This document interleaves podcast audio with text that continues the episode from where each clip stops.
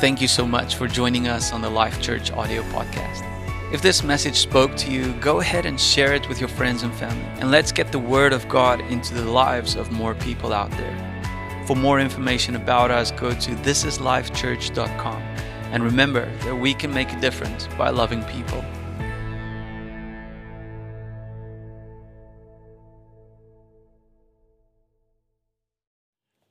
Life Church, I'm so glad that you joined us again today. Um, we're starting a new series, and the series is called Address Dress Code for Life.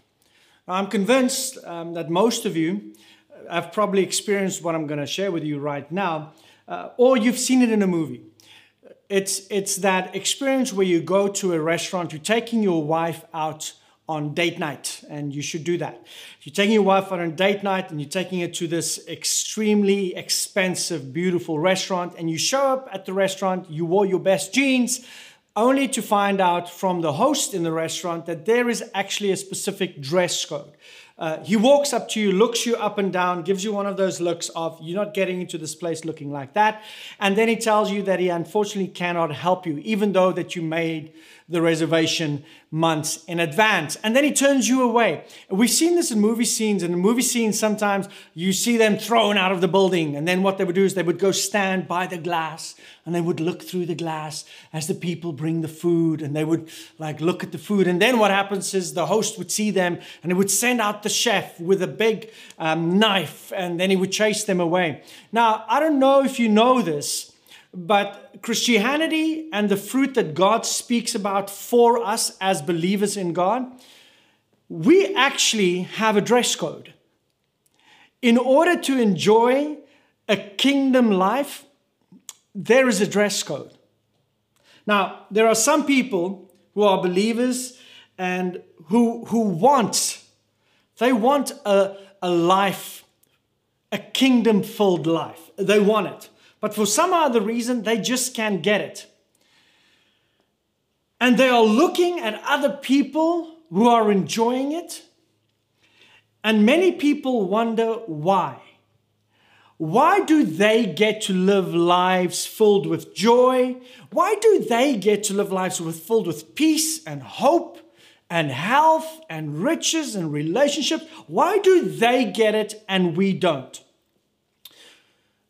I think it's because most of us, we are not dressed appropriately.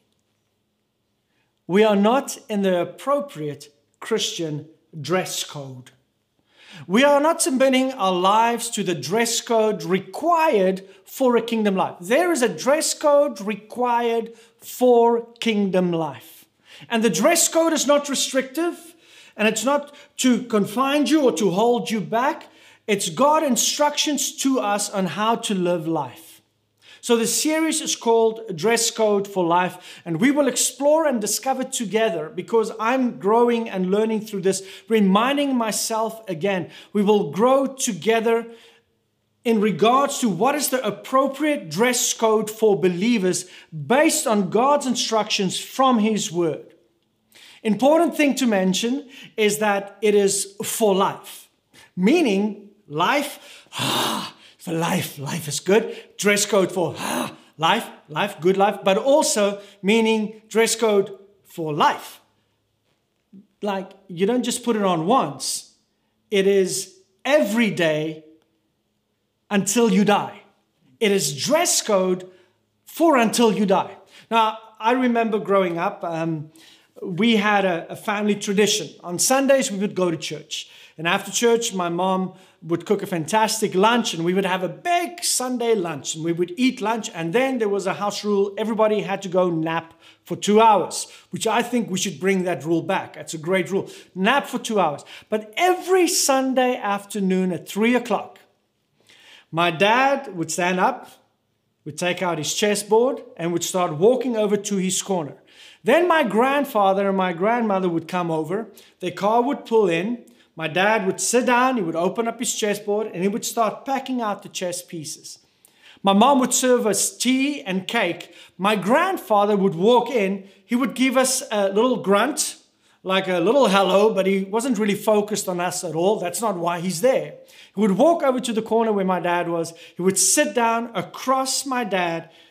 They'll give each other the nod, and he would start packing out his chess pieces also. And they would start playing games back and forth the whole time. For two hours every Sunday, they would play chess.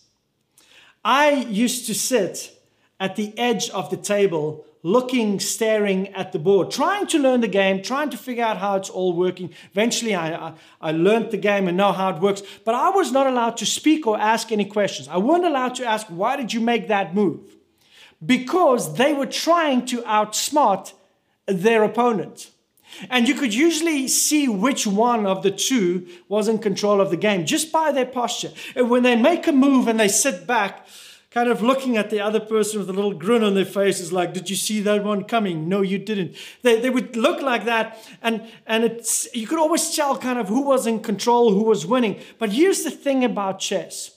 Within one move, you can lose the game. One bad move can cause your whole strategy to fall apart. You can win the game with one good move also. There's a famous story, and the story is about a chess champion. And this chess champion went on holiday in Europe and, and he loved art.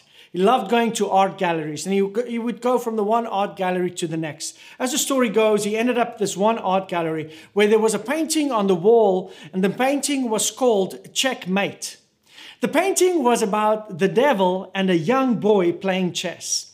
And the devil was sitting back in his chair, kind of like the one that looks like he's busy winning the game. He's, he's got victory, he's, he's got control of the game, He's sitting back, relaxed. And then across from him, his opponent, the young boy, had, had drops of sweat on the side of his head. His hands were at his mouth. He was staring intently at the chessboard. And you could see that the young man was losing. It seems like there was a lot going on, and it seems like there was a lot on the line, and there was. Life was on the line. So the chess champion stood in front of this painting for hours, just looking at it.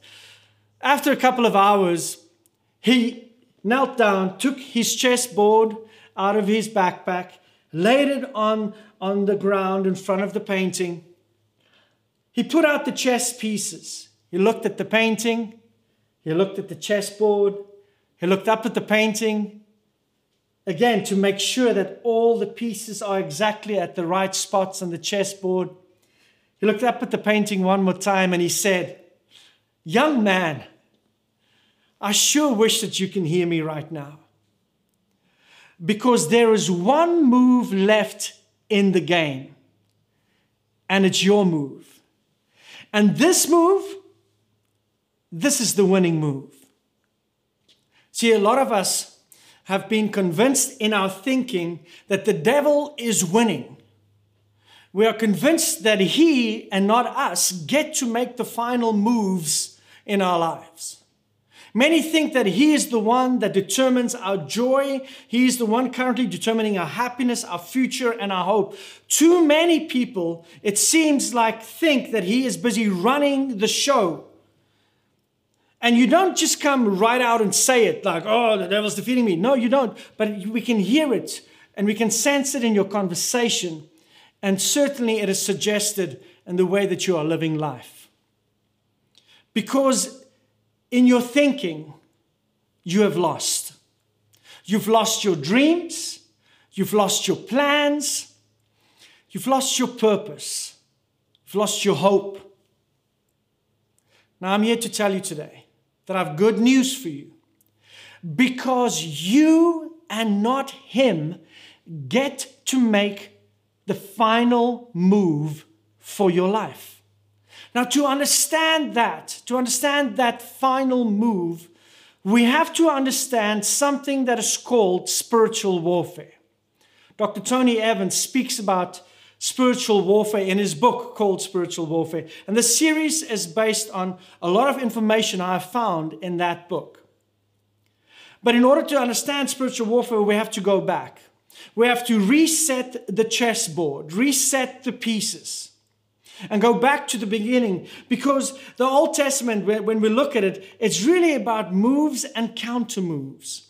God made the first move when he created um, the angels.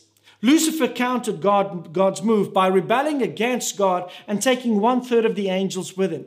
God countered that move by making man in his image and by giving him dominion over the earth. Satan rebelled against that move by getting Adam and Eve to sin and to turn dominion of the earth over back to him. God covered that move by delivering a redemptive covering for Adam and Eve's nakedness. So Satan countered that move by getting Cain to kill Abel in order to cut off God's godly line. So then God countered that move with the birth of Seth, so that men began to call on the name of the Lord again. Satan countered that move through the birth of Nimrod, who built the civilization of Babylon in Syria, who gathered to build a, uh, a religion in defiance of God. But God went to a man by the name of Abraham of the Chaldeans, saying, Out of you will come a nation that will obey me, and they will be in covenant with me. Satan played his chess piece so that that people that God chose will be captured into slavery for 400 years in Egypt, with Pharaoh refusing to let them go. God countered that move of Satan by, by the birth of Moses, saving his life, Moses being raised up in the palace, knowing their ways, and being the one that lets the people out of slavery and out of Egypt. See, this whole thing in the Old Testament is, is about move, counter move, move, counter move. There's move and counter moves all over the place. And, and we don't really know the plans. If you're just watching the game, you don't know what's going on in the minds of the people who are playing the game and what their plans are. So as we keep going through the Old Testament, we get to a place in Micah where there's 400 years of silence, 400 years of no moves. It seems like God is not making any more moves. It seems like they are at a stalemate where both sides are just staring at the board, hoping to find a move. That's when we get to the New Testament. And in the New Testament, in, in, in Matthew, it's all the begats, right? It starts with the begats. But then we get to Joseph, who married Mary, from whom is born Jesus Christ. And up, in this, up until this time, God would find a man and use a man. But now, God is like tired of these games. And He says, Listen, I'm coming down to, to take control and take care of this mess myself. So, God became a man in the person of Jesus Christ. Satan saw that move and he countered that move by tempting Jesus, the Son of God, in the wilderness. Jesus countered that move by using the word of God against Satan. But then Satan made a final move, and it seemed like this final move was the knockout punch, it was the checkmate. Because what he did is, Jesus, the Son of God, got nailed to a cross and died. And it was like an uppercut.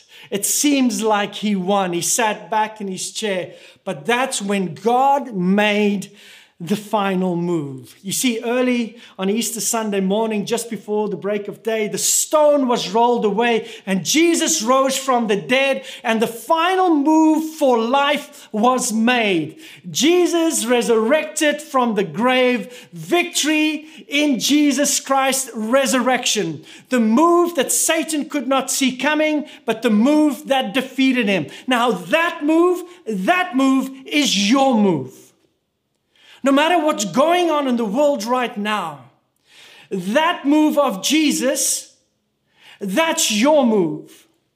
Why? Because the Bible says, I am crucified in Christ, therefore I no longer live, but Jesus Christ now lives in me. See, Jesus risen from the grave was God's final move for victory, and that is your move for victory also. But we need to learn how to use that move. I don't know what's in your world. I don't know what's in your life. I don't know your struggles. But in this series, I will share with you how to use your move. In Ephesians 6, verse 10, it starts off by saying, a final word. Be strong in the Lord and in his mighty power. Put on the full armor of God so that you will be able to stand firm against all the strategies of the devil. For we are not fighting against flesh and blood, enemies, but against evil rulers and authorities of the unseen world, against mighty powers in this dark world, and against evil spirits in the heavenly places. Now, listen to me, people, people are not your problem. I know you think that they are your problem because they are the ones that you see, touch, experience. But according to verse 12 of Ephesians 6, whatever is going on in your world right now, people are merely the fruit. He says, We wrestle not against flesh and blood. The battles we have in our life whatever they may be, are not fundamentally physical in nature, even though it appears as being physical. He says our battle is against principalities located in heavenly places. Now we have to understand what he's talking about. Too many of us, when we read that, it's like, ah, I don't know what he's saying. Let's understand the scripture because it is a powerful scripture for you to have the right dress code for life. Now, the word heavenly places means spiritual realm. Heavenly places, spiritual realm, heavenly realm, same thing. Whatever is going on, has gone on, will be going on, is rooted first. Its root is first in the spiritual realm. It's rooted first in the heavenly places. Even though it might feel like it's happening in front of you right now, what's happening in front of you right now, the root of what is happening is in the heavenly places. If you don't know how to navigate that realm, you can't fix this realm. See, spiritual warfare can simply be defined as the conflict that takes place in the invisible realm that affects what is going on in our visible realm.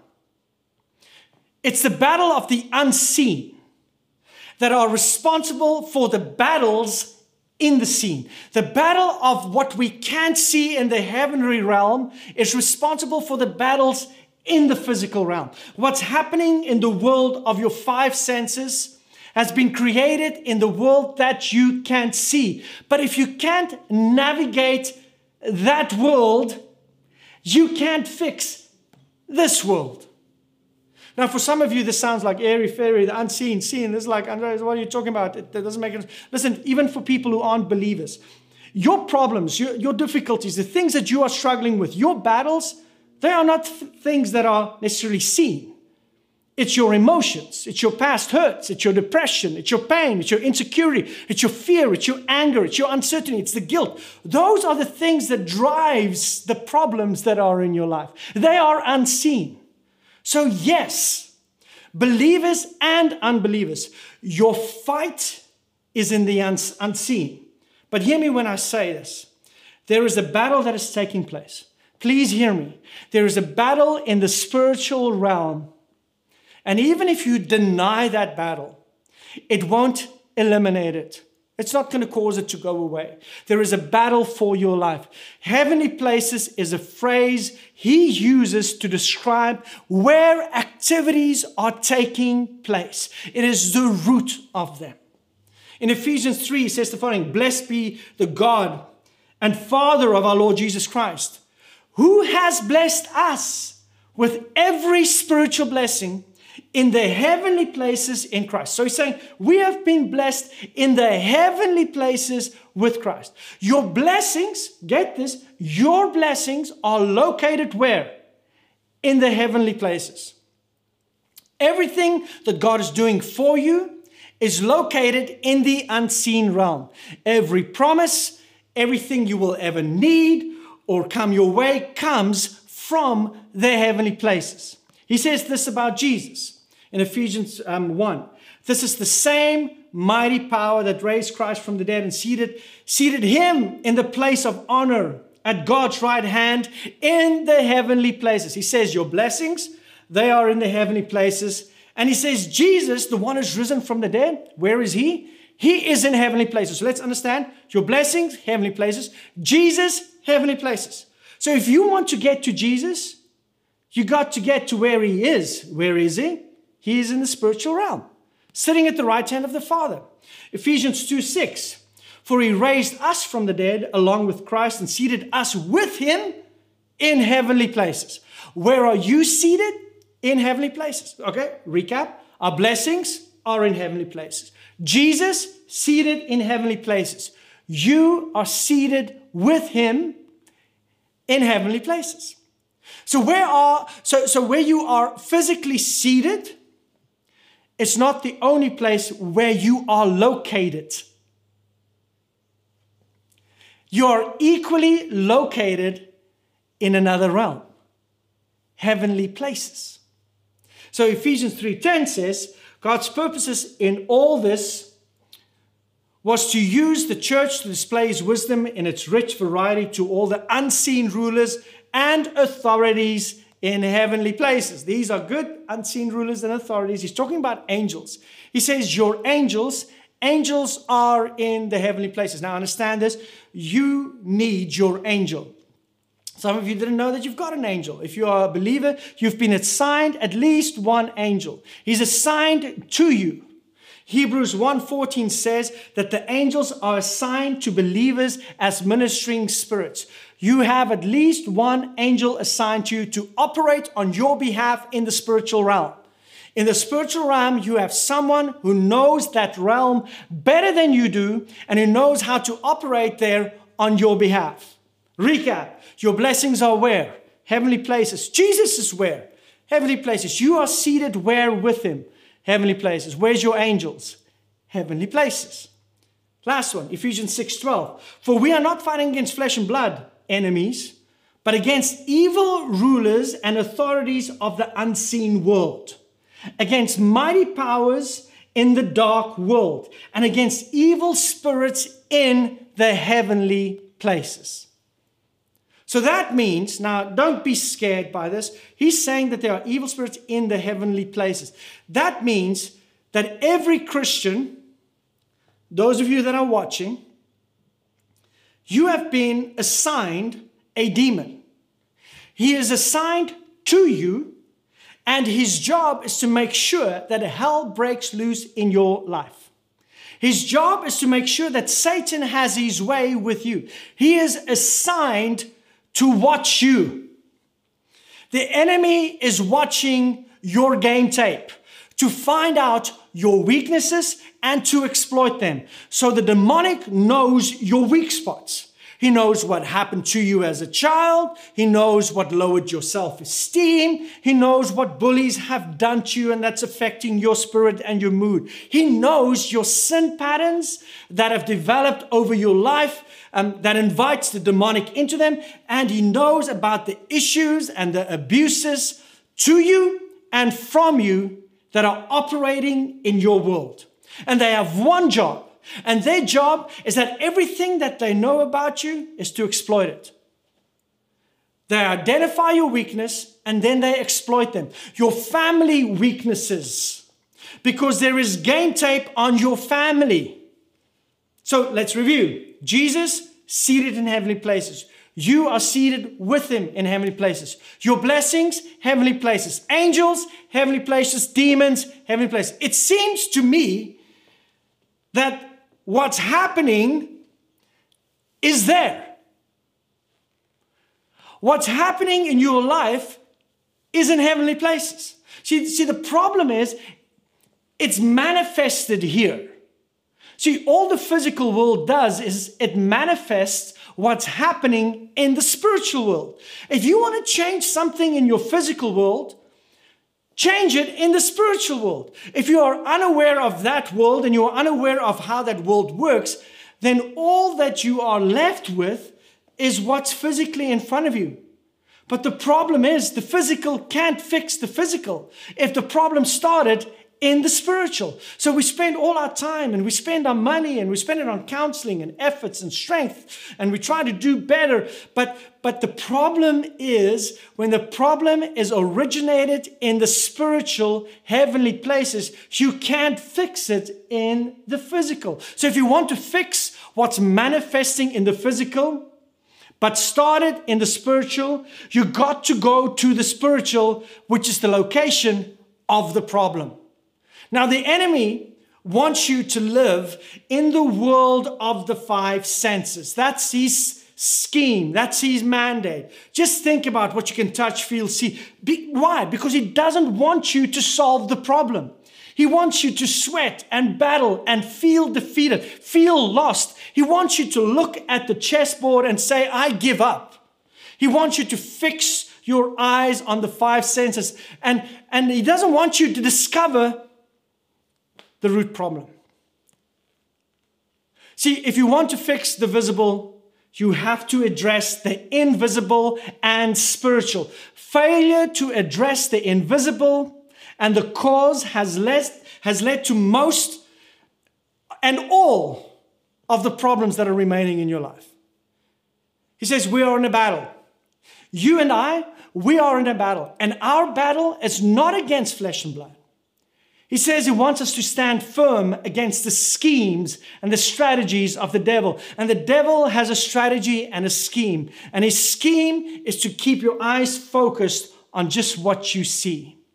Schemes means deceptive strategies. Satan's ways are to deceive, he operates with the sleight of hand. He wants you to get your attention away from where the problem is so that you try and fix it where you can't fix it. The Bible says, for an example, when he came to Adam and Eve and tempted them, he came in the form of a snake. He came in the snake, the serpent, because it was crafty. He wanted the attention to be on the craftiness of the snake. Your problem right now and the way it seems is not, it doesn't seem it's invisible. It doesn't seem like your problem is in the invisible realm. Your problem right now is in the visible, the vehicle, whatever shape or form your trouble came in. See, Satan needs vehicles to distract us. The serpent was the vehicle he used to bring Adam and Eve to disobey God. He knows as long as as you are, for what purpose? Why does he want us, why does he want us distracted? Why doesn't he want us to live victorious lives? His purpose is for us to remove ourselves from God's covering. Because as long as I am under God's umbrella, under God's covering, He can't get to me. But the moment I relocate myself away from God's covering, I am exposed and the enemy can attack me. So He sets traps. He wants to trap you, he wants to trick you, and he wants you to see things from his perspective. Now, this is something that you have to know. The only power that Satan and demons have is the power that you give them. That's the only power they have. Why? Because they have already been defeated, they have already lost. The victory is already yours, and that's not just a song. The problem is if they are defeated, why am I not winning? Why are you not winning? See, anything that they can do, they do because we've told them it's okay to do. Whatever they are doing, it's because you've told them it's okay to do it. See, there's a dress code that protects us from this. But if we don't dress appropriately, we give them permission to do things in our lives. See, they need a body. They, they need something to loan themselves to. They can't work just on their own. They need a body to work to and through. And the only power they have is the power that people grant them in their lives. The only reason they can bring hell into your life is because you've given them the permission to do it. If it's going on right now, and, I, and I'm sorry to say this because this might bring like some hurt and it might even bring some offense into your life, it's because you've said it's okay. You have told them through sin and circumstances, you, you told them, it's okay for you to rule my mind, my thoughts. It's okay for you to rule my world. It's okay for you to rule my emotions. It's okay for you to rule my will. I give you permission to tell me that I'm not really a man, even though I was born male. I give you permission, enemy, to tell me that I'm not really a woman, even though I was born a female. Enemy, I give you permission to tell me that I should wake up in the morning depressed, walk around depressed, go to, to bed depressed, and the next day just do the same thing again. I want to go as far as to say, now don't be offended, but, but much of what we call mental illness are demons that have been given permission to drive us crazy. And I'm not saying that things are not real and, and that you aren't experiencing it, but a lot of what we call physical chemical reaction is really just the result of demonic performance. See, demons have been allowed to roam free, so the chemicals have gone crazy. Yes, there are ex- exemptions to that.